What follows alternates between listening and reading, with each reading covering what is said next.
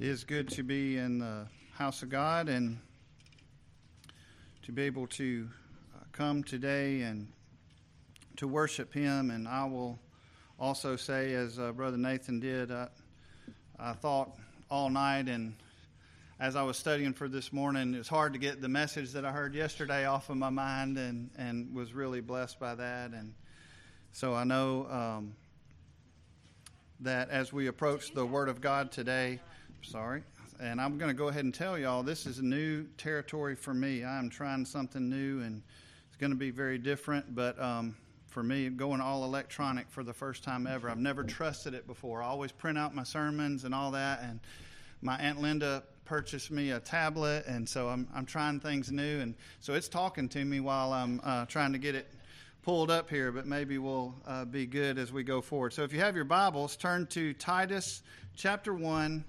verses 10 through 16. Titus chapter 1, verses 10 through 16. And as you're turning there, we're going to look at this passage and, and not really dive in and, and really try to unpack everything that's here, but kind of look at the big picture of what uh, we have here in this letter to Titus, uh, in this, uh, this portion of it in verses 10 through 16. And the title of the message is Truth, Error, and Sanctification. Truth, Error, and Sanctification. So as we begin reading there in verse 10, of Titus chapter 1 says, For there are many unruly and vain talkers and deceivers, especially they of the circumcision, whose mouths must be stopped, who subvert whole houses, teaching things which they ought not, for filthy lucre's sake.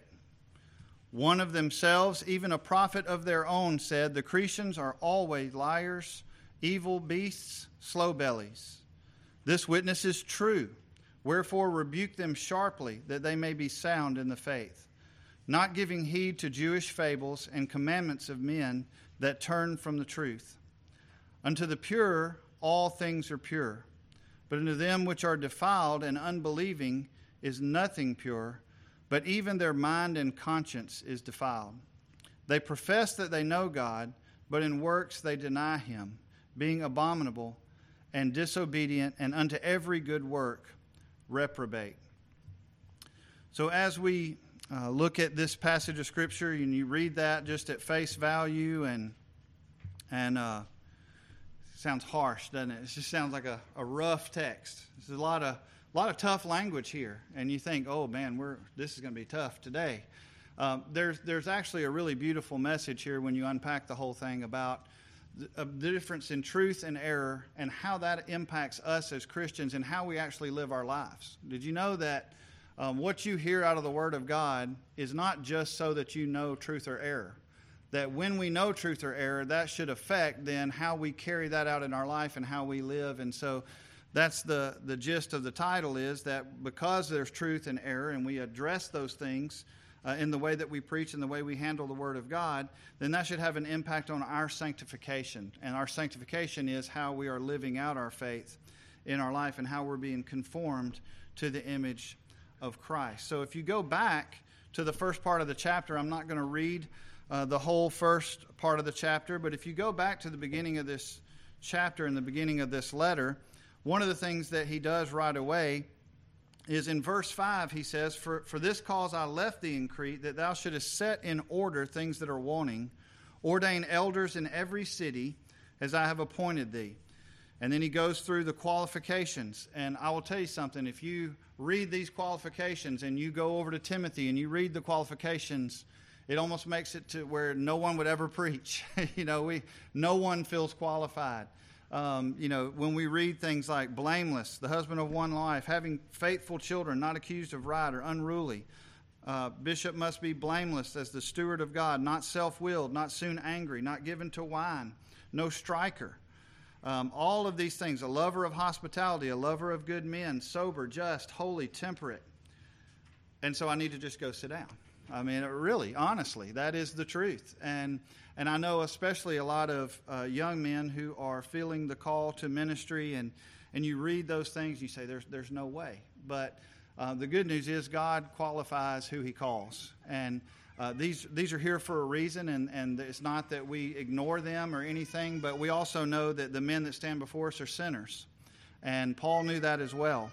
Uh, but there are qualifications, and that's going to be important too, because one of the things he's going to say here is that Titus, you need to set these things in order. You need, but you have to be an example in that as well. You can't be trying to set these things in order and your life be completely opposite to that of what you are trying to preach. So, what I wanted to point out from that, that section, though, is remember back in verse 5, the first one I read from this first section, he said, Set in order the things that are wanting. Ordain elders in every city as I had appointed thee. So, isn't it interesting that Paul's concerned about the discipleship in these local congregations? He's concerned about this congregation standing out, being distinctive, being a unique witness to Christ in its living and its believing uh, the gospel that had been preached uh, in this area. So he says, ordain elders. That's the first thing that he says. He says, you need to ordain elders. You need to find men who meet these spiritual qualifications and cause them uh, and, and help teach them and, and that they would be used for teaching and discipleship in the congregation, for combating false teaching in the congregation. And, and Paul knew that the men who bore these distinctive qualities that are described here in verses 5 through 9 would be the kind of example to these Christian Christians of how they ought to live in the midst of an immoral culture. And we're going to find that out in our text. Um, uh, you know, there's really nothing new under the sun. We, we feel like we're living in one of the most immoral ages that there's ever been. And, and you know, there's really nothing new under the sun. Paul's writing to Titus, and Titus is living in a place, and we'll get to his description in a minute, but it's not very kind of, of this culture that the, the Christians were living in. So, so really, uh, that's kind of the, the text, the, the pretext before we get to verse 10. And so there's four things then that we're going to try to see from this passage today. In verses 10 and 11, Titus is going to say he wants to silence false teachers. Then in verses 12 through 14, he's going to encourage sound doctrine that leads to godliness. And then in verses 15 and 16, there's really two things that go hand in hand, but we're going to kind of separate them out just a little bit. Uh, one is to understand the process of sanctification, and the other is that faith without works is dead. So faith without works is dead. So those are the four kind of big topics that we want to see from this passage this morning. And we're going to start with our first point uh, from verses 10 and 11 is that the church must never tolerate false doctrine. The church must never tolerate false doctrine. So he says, For there are many unruly and vain talkers and deceivers especially they of the circumcision, whose mouths must be stopped, who subvert whole houses, teaching things they, which they ought not for filthy lucre's sake. Now, and, and this first reason we see right here in verses 10 and 11 that the church must never tolerate false doctrine. In other words, we must silence false teachers. That should not be allowed in the house of God. The elders there are to make sure that the teaching that goes on in those local congregations is sound and that it's according to God's word, that it's in accordance with the preaching of Paul and the other apostles. Uh, in this letter is, is how he would have worded it. Paul has a zero tolerance policy regarding teaching that deviates from Scripture. And the, the church ought to have that as well. Now, I'm going to go ahead and say this right away. I, the way I worded that was that that's the elder's responsibility, and it is. But did you know that there's more responsibility than just for the elders? Did you know that every member of this church is responsible for the teaching that comes from this, this pulpit? We're all, when we hear that, we're all to be um, making sure that all the things that are taught from this pulpit are thus saith the Word of God. That's everybody in here's responsibility. I think there is a particular responsibility, though, on elders in the church. I also personally feel like that that's why it's important to have a plurality of elders in the church. There's safety in that so that as we're all hearing each other preach, we're all in agreement on those things.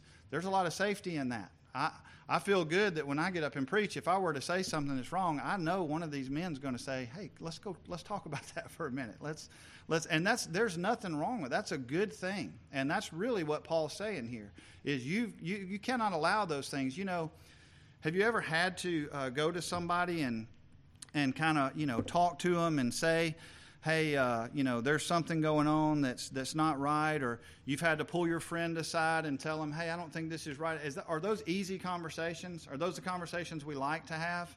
You know, for me this summer it was, or back in the spring, um, there were two men at my school, and one of them that I was actually really close to, that I had to call in and say, hey, we've got to part ways. That's not an easy conversation.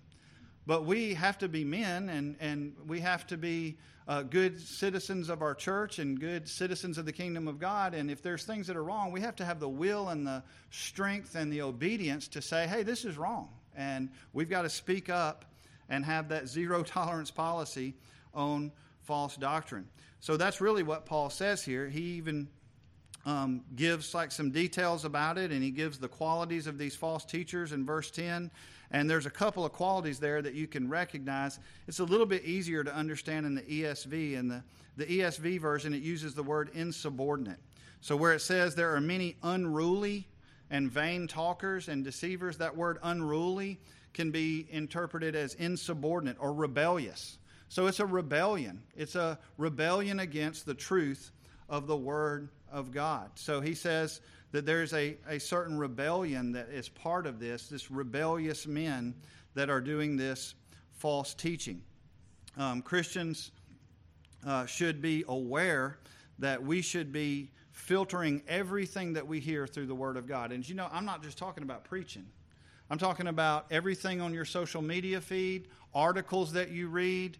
I think it's very good for you, especially you young people. You need to get in a habit of reading good books.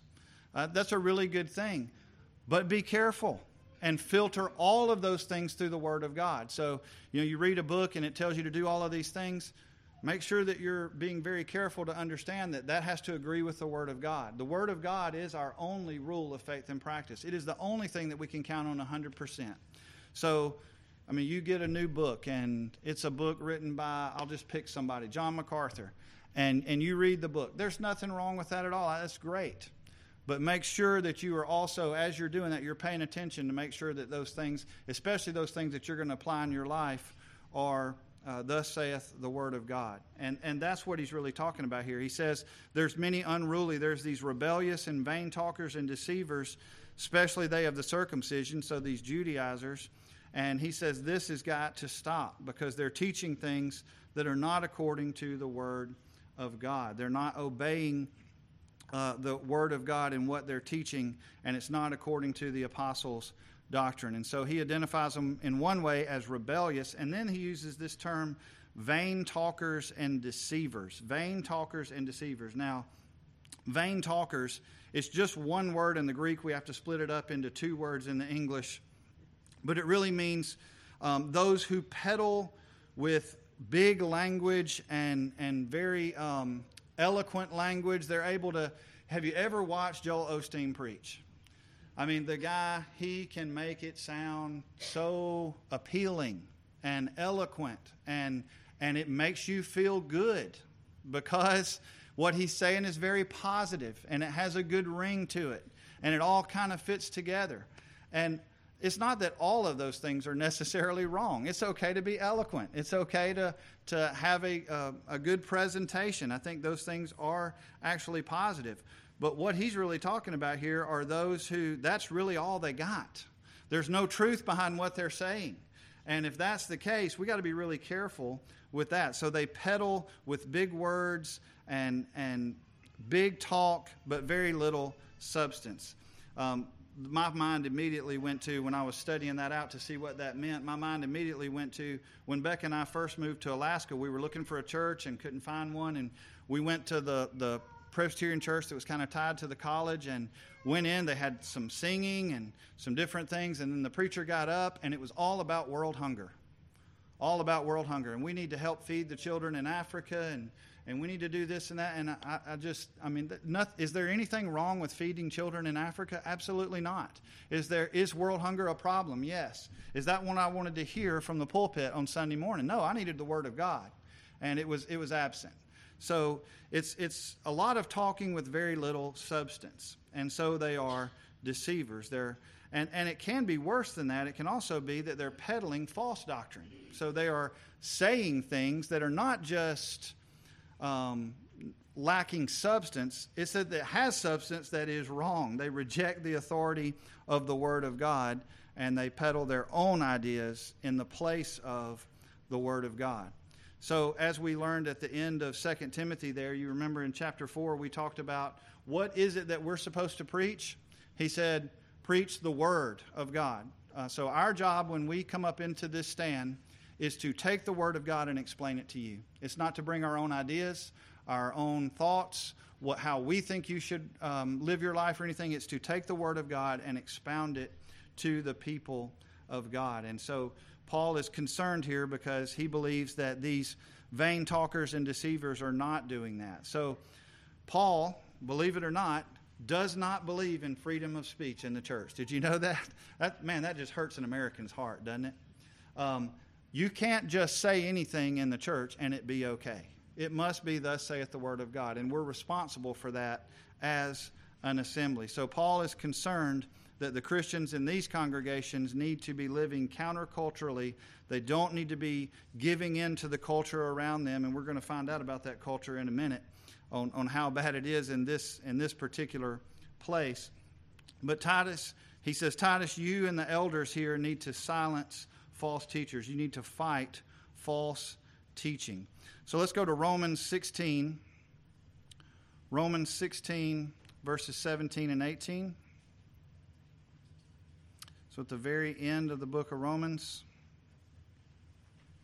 Now I beseech you, brethren, mark them which cause divisions and offenses contrary to the doctrine which ye have learned, and avoid them. For they that are such serve not our Lord Jesus Christ, but their own belly, and by good words and fair speeches deceive the hearts of the simple. So this is exactly right in line with what we're hearing over here in Titus about these uh, vain talkers and deceivers. Same, same topic.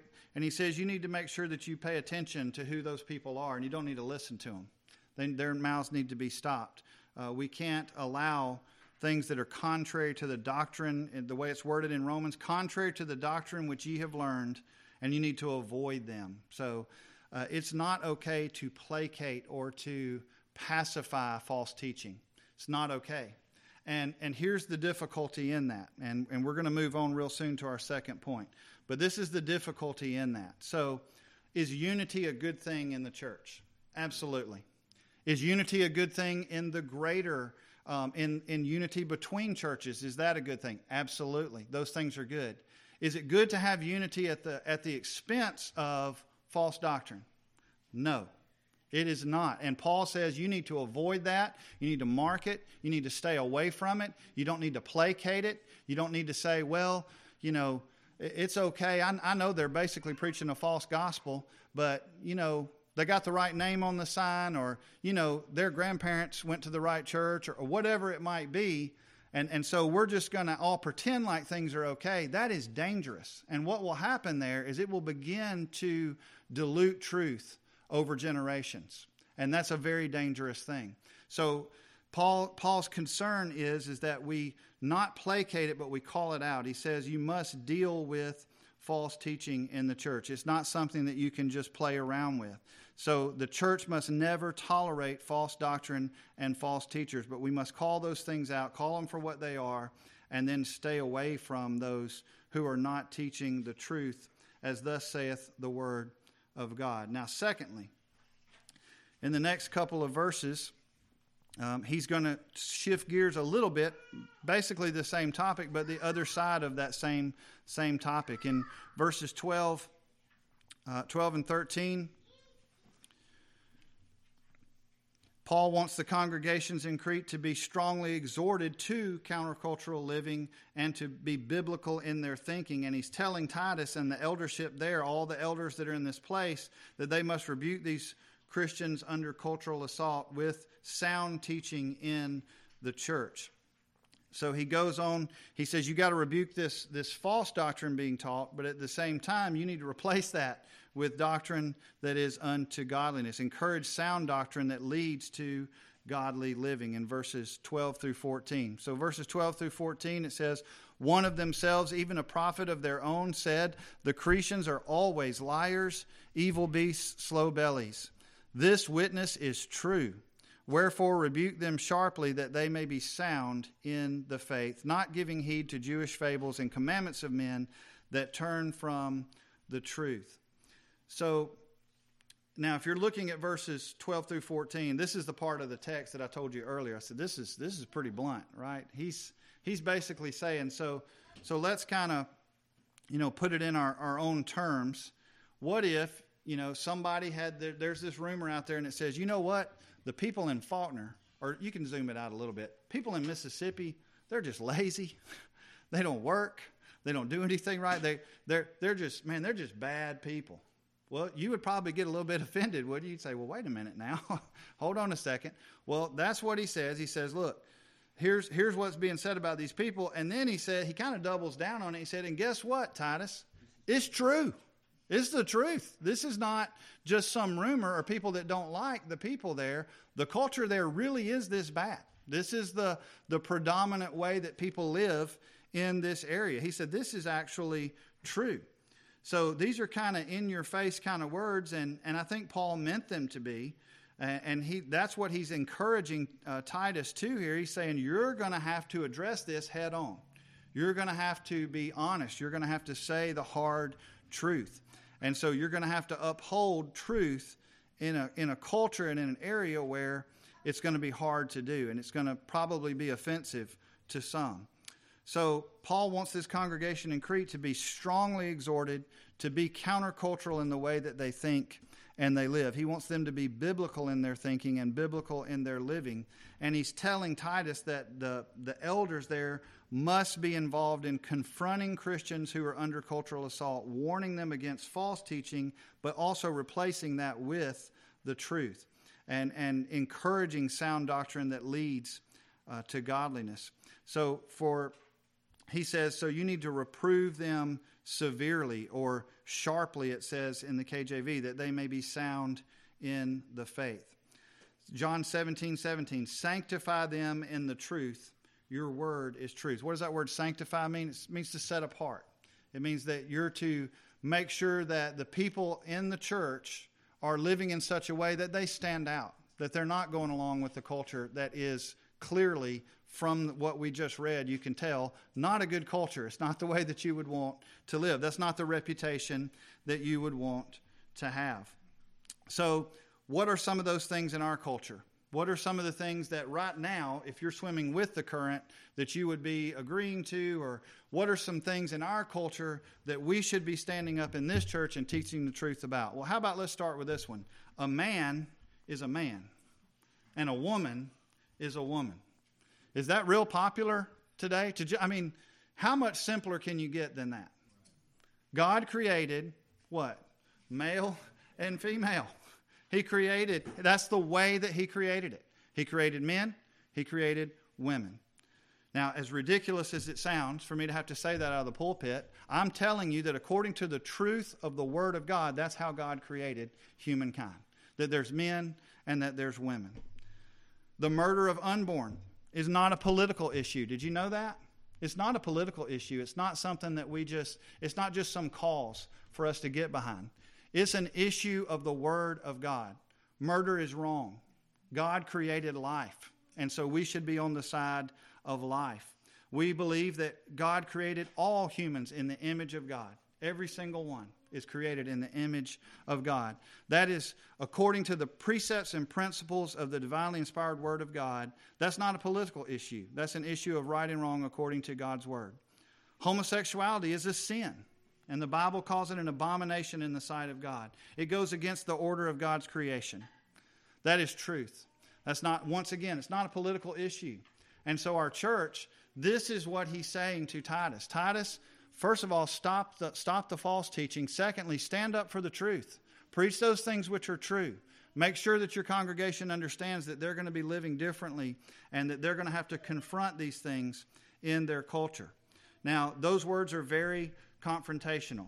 If you were to go out into you know, any city around here, Tupelo, Memphis, probably even Ripley at this point, and you just started saying those things that I just said, are you going to be a real popular person?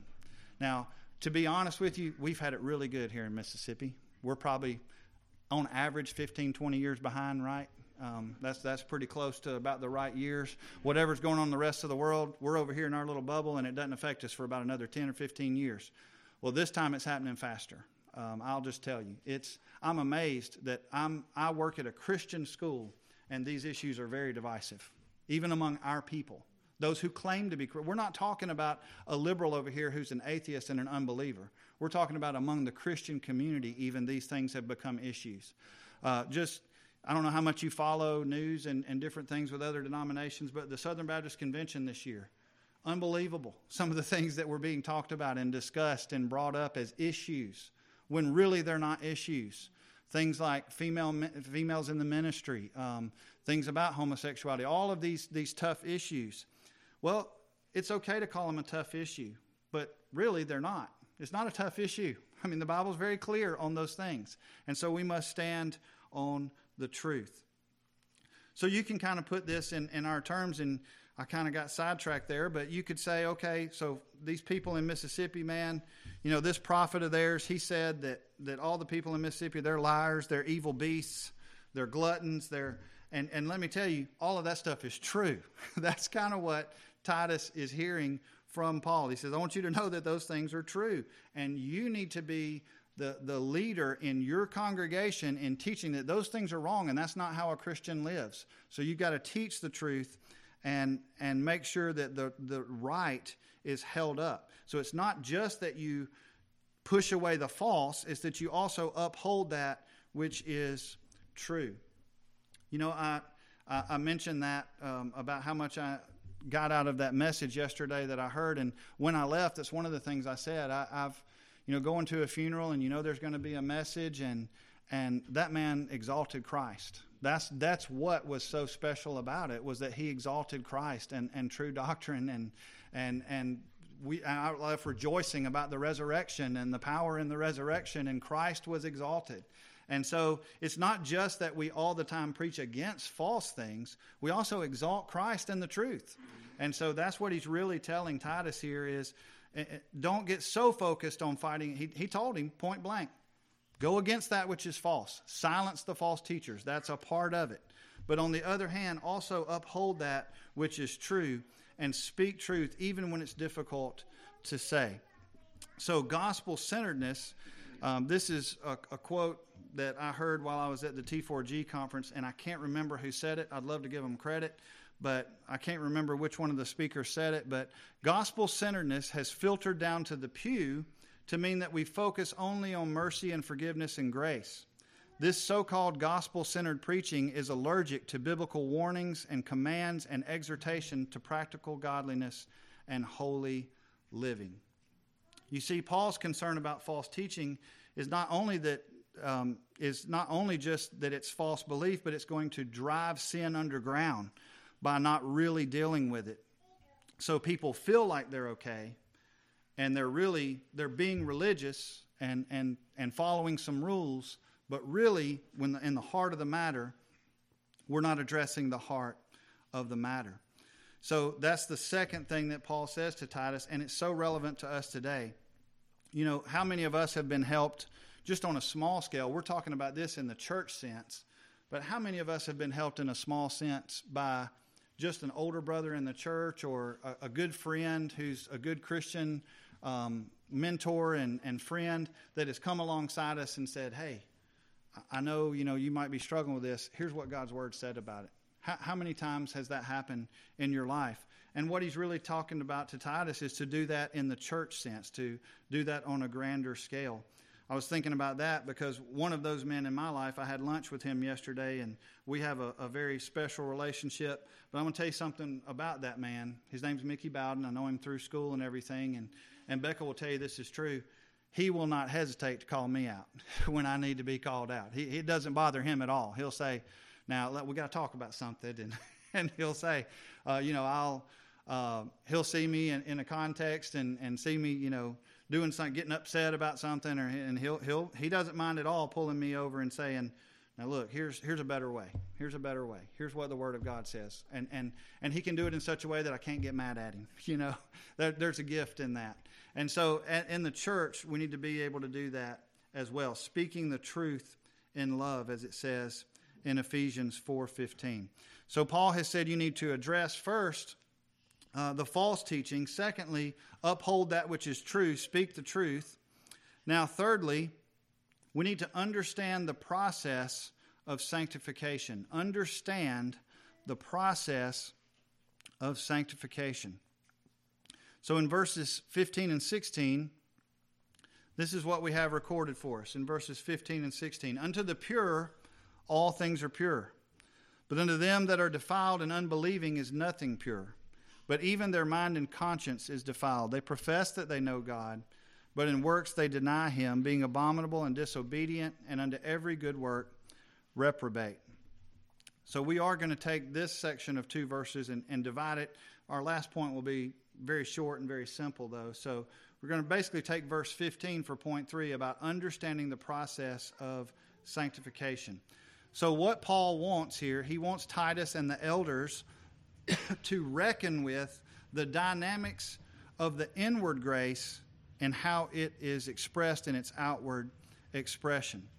So we must be aware that there is an outward expression of the inward work of the Spirit of God in the life of a true believer. Okay? That's the concept. Now, that's a little complicated. I'm going to repeat it. We must be aware that there is an outward expression of the inward work of the Spirit in the life of a true believer in every case. The Bible teaches that. In every case, there is an outward. Now, I didn't say how much of an outward expression, and I didn't say that uh, there, that once you're born again and that inward work has happened, that you become perfect, and everything that you do from that point forward is according to the Spirit of God. But there is an outward expression of the inward work of the Spirit in the life of a true believer. And so, what we're really talking about here is experiential sanctification, the continuing work of the Holy Spirit in the life of a child of God, conforming them to the image of Jesus Christ.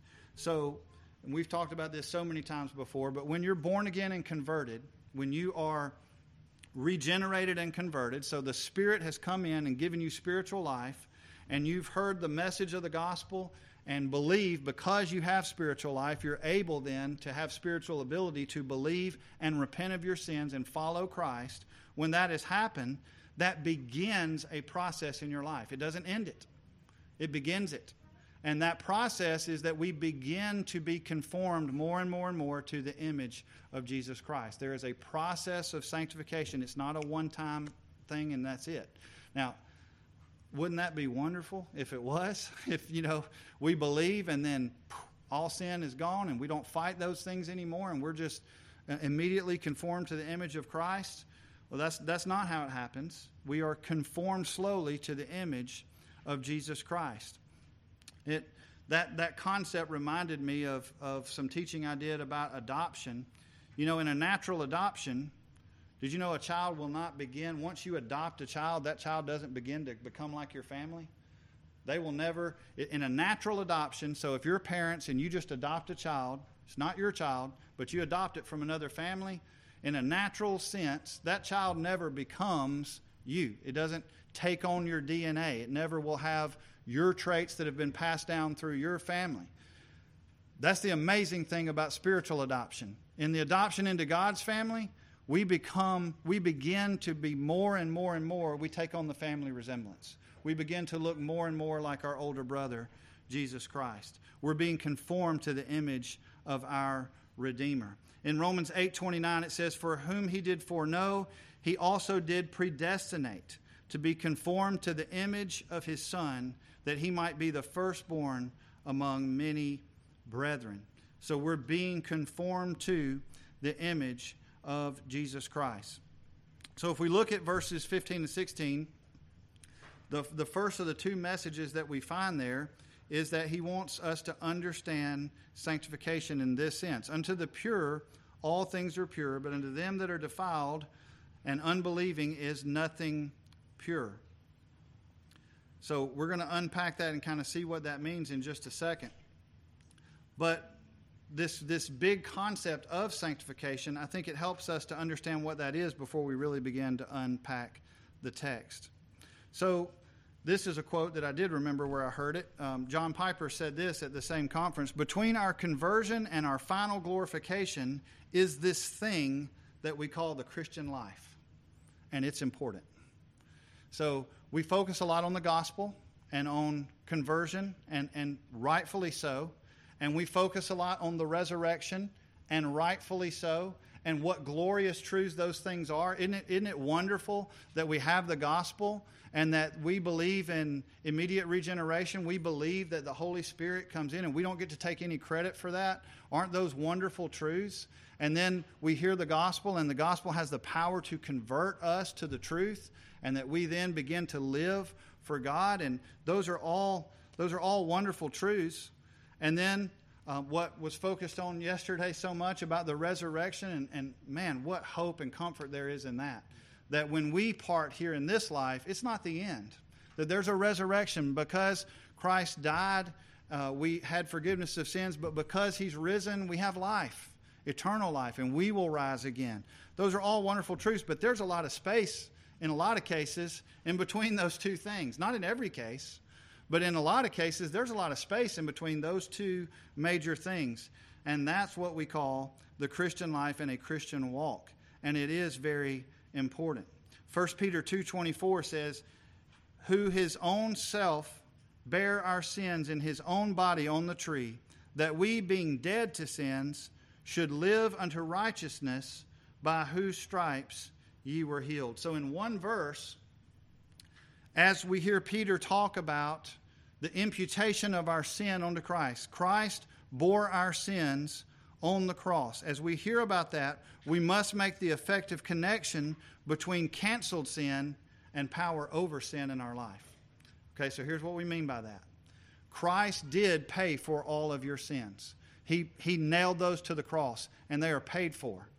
And yet, in our life, He also conquered the power of sin in our life. So, when we talk about canceled sin, that Christ bore our sins on, in His body on the tree, we also then begin to talk about that we should live unto righteousness. We should, we should uh, live our lives as though there is power over sin. We must make that effective connection between those two things. Jesus literally bore our sins, all of them. They were all imputed to him and were nailed to his cross. But in the accomplishment of our salvation, he also broke the power of sin over us. We are no longer slaves to sin.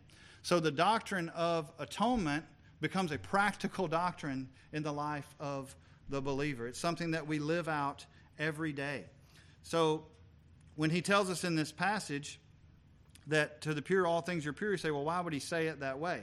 Well, the situation that he was dealing with specifically in this case was that there were these Judaizers and different people in these churches that were saying, well, if you really want to be a good Christian, you need to do this and this, and you need to check this box, and you got to have this ceremony, and you got to do all these things this way. And if you do those things, that's, that's, that you'll be a good Christian. Now, if they were saying that because they were getting those things from the Word of God, that would have been okay. The problem was they were adding to the Word of God all these different things that you had to check all these boxes and do. And then if you do all these things, you'll be a super Christian. You'll really be far along the road to holiness. And those people who are not doing these things, they're just not quite on the level of these other Christians. That's really what was going on. And Paul says that's not how sanctification works. Sanctification never works or never is accomplished by ignoring the Bible. Sanctification doesn't work by adding to the Bible. Sanctification doesn't work by taking away from the Bible. And it definitely doesn't work by going along with popular myths that are in addition to the Word of God. He says these fables, as they're called in our text. That's not how the Holy Spirit works. The Holy Spirit works by taking the Word of God and applying it to your life. Pure and simple. And so the principles and the precepts and the Word of God then are what we're responsible for to live. And, and all of these other things that are not according to the Word of God, uh, those are man made additions. And he says you cannot get caught up in those things. It basically comes down to legalism. These were, they were trying to add things to uh, what the Word of God says. He says that's not how sanctification works. So, trying to add rule keeping and legalism to what the Bible actually says will not lead to a more holy life. Uh, instead, we must follow what the Bible teaches and commit to living it every day. It's a statement that's not unlike the instruction in Romans 14. You don't have to turn there, but that whole chapter really. Um, go this afternoon and look at that in Romans 14, where he talks about how Christians are to consider things that are indifferent. That is, things that are not specifically forbidden or commanded in God's Word. How's a Christian supposed to deal with those things? Well, in Romans 14, I'll just give you an example. One of those things was this meat. Could we eat the, the meat that was being offered to pagan idols, or can we not eat it? Some Christians were eating it, some were not. So it was basically this went to the market.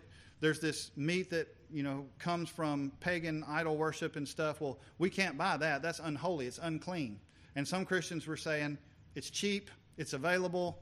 I don't worship those pagan gods, and it's just meat, and I'm going to eat it.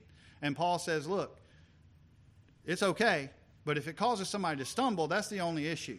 Other than that, it's okay. So to the pure, all things are pure. Very same um, argument that is made here in our text, but just in a, in a slightly different context. So Paul says that to the pure, all things are pure. If you're following God's word, if you're under God's grace, and, and, and you're a believer, then, then to the pure, all things are pure. Now, what he does not mean by that is that you can pretty much go do whatever you want to do because to the pure, all things are pure. That's not the message at all, okay? So these are talking about indifferent things.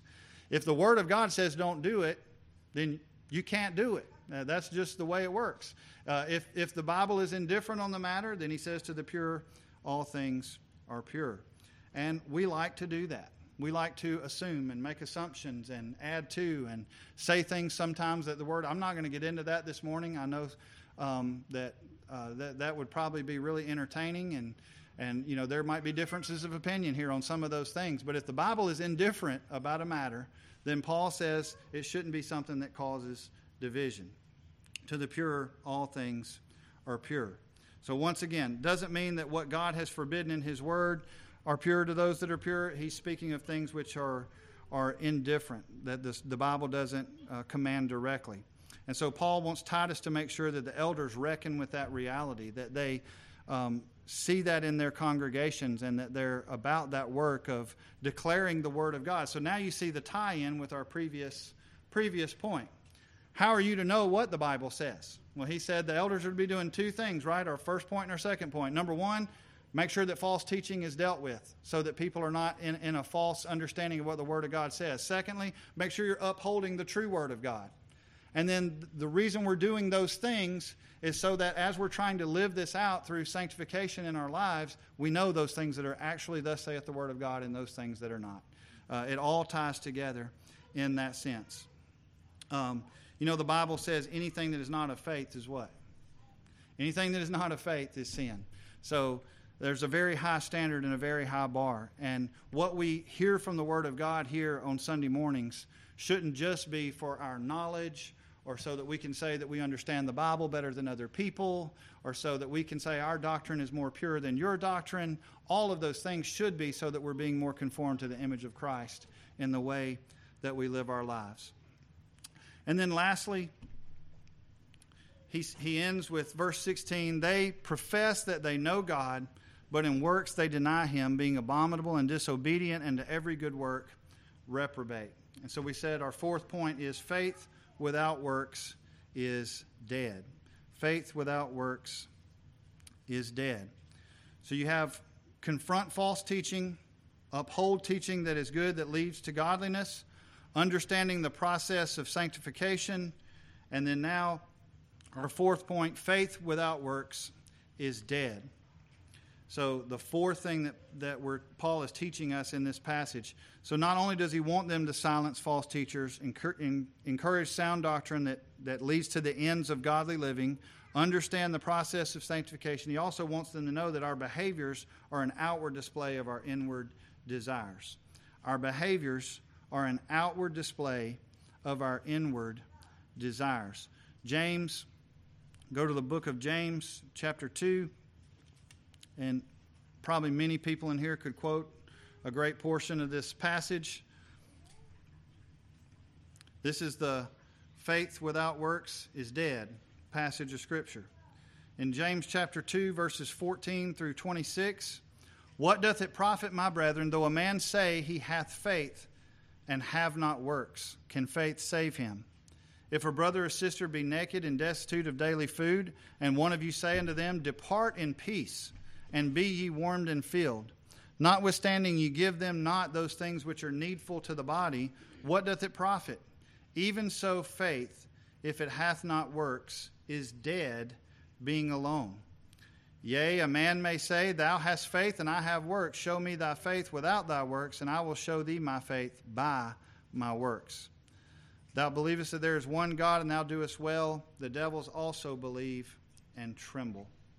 So, in this passage, I love the, the example that's given here in, in James. He says, okay, so here's, here's a practical example of how this works. He says, so there's this guy. You're driving down the highway, and you see these people over on the side of the road and it's pouring down rain. It's 34 degrees outside, cold, pouring down rain. They don't have any rain gear. They don't have any food. They're hungry. They're destitute. They're on the side of the road. And you pull over and you roll down your window and say, Be warm and be dry and be full. And you drive away. That's literally what James said. Is that going to do them any good? No. You've got to actually provide that. You've got to do something. You've got to Give them some, something to cover themselves. You've got to give them some food so that they can be full. You've got to actually do something. Build them a fire so they'll be warm. You know, you got, there's got to be action with what you're saying. And so he says, so it is with faith and works. If we say we have faith and there's no evidence, then that is not a true faith. That's, that's what he's really saying. Now, that's, that's difficult, folks. It's difficult for me. I don't know about you, but that's a, that's a hard saying for me to hear because I know my own life and I know my own struggle and my own uh, areas that I fall short in. But yet, the truth, that's, that's what the Word of God says. So, first of all, let's be clear about this from the beginning of this that Paul, nor I, nor anybody that I know this, that would preach in this church would ever teach a work salvation. We don't believe in that. So, we're not saying that, man, if you don't do works, you're not going to earn salvation. That's not at all the message. Um, it, the, the, the works that we do are an outward manifestation of the inward work of grace in our heart. We don't, we don't do good works or we don't, there's not evidence in our life that we earn favor with God or forgiveness of sin, but it is evidence that our profession of faith in Christ is true. I'll tell you what it is tied to is assurance. We've heard that very recently. That is a tied to it's, it's 100% linked to our assurance. So if, if you have uh, a person who claims to have faith, but there's no works in their life, they're not going to have much assurance. And the more works that you see, the more evidence of faith that you see lived out in their life, the more assurance that person is going to have. One of the beautiful statements that I think was made yesterday about uh, Brother Rich there's no doubt. Isn't it great to be able to say that? That there's no doubt? That by the way that he lived his life, we can be confident that he's in heaven right now, that he is enjoying uh, being in the presence of God. So it is tied to assurance. But it's not that we earn salvation or anything like that. That's not. Um, that's not how it goes at all. But what he's saying here, he's telling the elders in this church, and he's telling Titus, he's saying the outward manifestation of the inward work of grace in our hearts, uh, even though it doesn't earn us favor with God uh, or forgiveness of sins, it is evidence that those professions are real and true.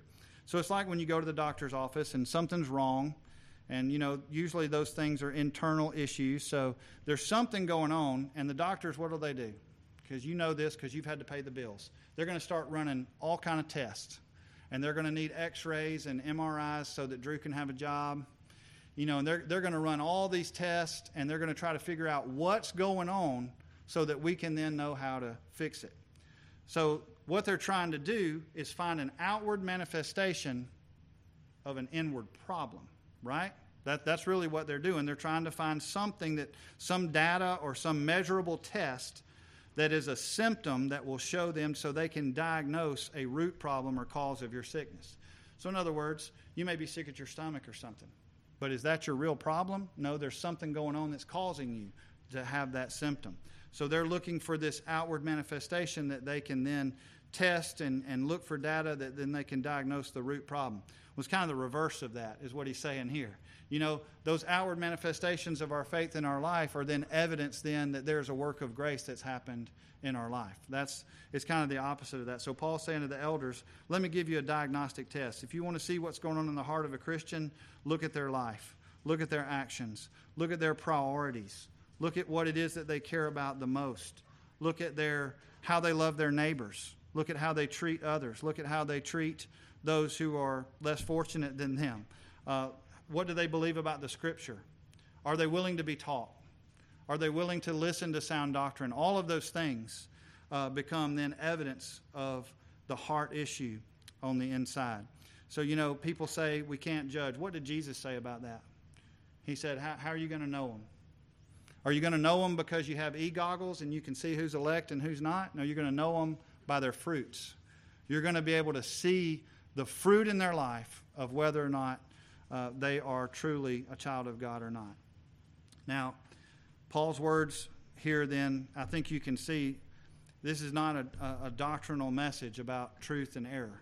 It's really a practical message about truth and error. Paul's words here are infinitely practical to these Christian Christians, and they can be also that practical for us as well. They were living in an immoral culture. They were living in a culture that had great temptations. Well, are we in any different position today? We're living in a culture that is really going off the rails in a, in a crazy way. And so we need to uphold truth, address error, and, and try to understand the process of sanctification in our lo- own lives and in the lives of our church and make sure that we're upholding those things.